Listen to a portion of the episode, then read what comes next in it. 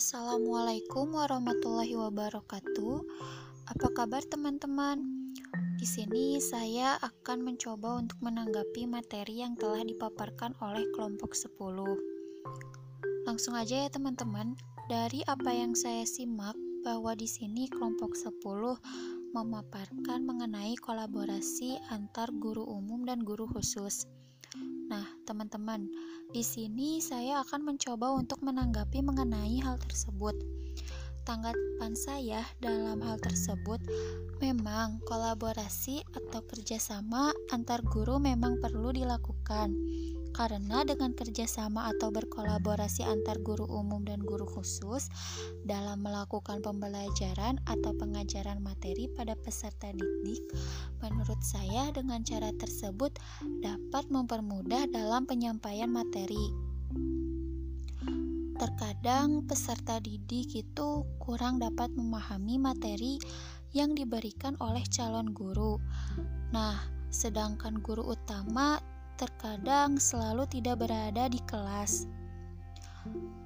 yang seakan-akan hal tersebut bisa dikatakan bahwa calon guru ini adalah asisten dari guru utama tersebut. Seharusnya dalam hal ini guru utama guru utama harus dapat membimbing dalam melakukan penyampaian materi oleh calon guru. Maka dari itu, menurut saya perlu adanya kolaborasi antara guru umum dan guru khusus yang di mana hal ini menurut saya adalah salah satu cara dalam mempersiapkan calon guru untuk dapat lebih mantap untuk menjadi seorang guru ke depannya.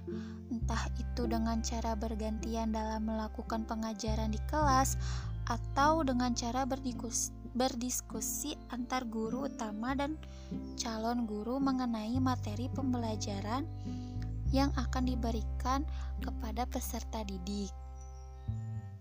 Selanjutnya, mengenai komentar, di sini saya akan mengomentari mengenai podcast dari Saudari Vanisha. Nah, dari podcast Saudari Vanisha tersebut, menurut saya suaranya itu terlalu kecil dan dan menjadikan hal tersebut itu kurang dapat jelas untuk didengarkan.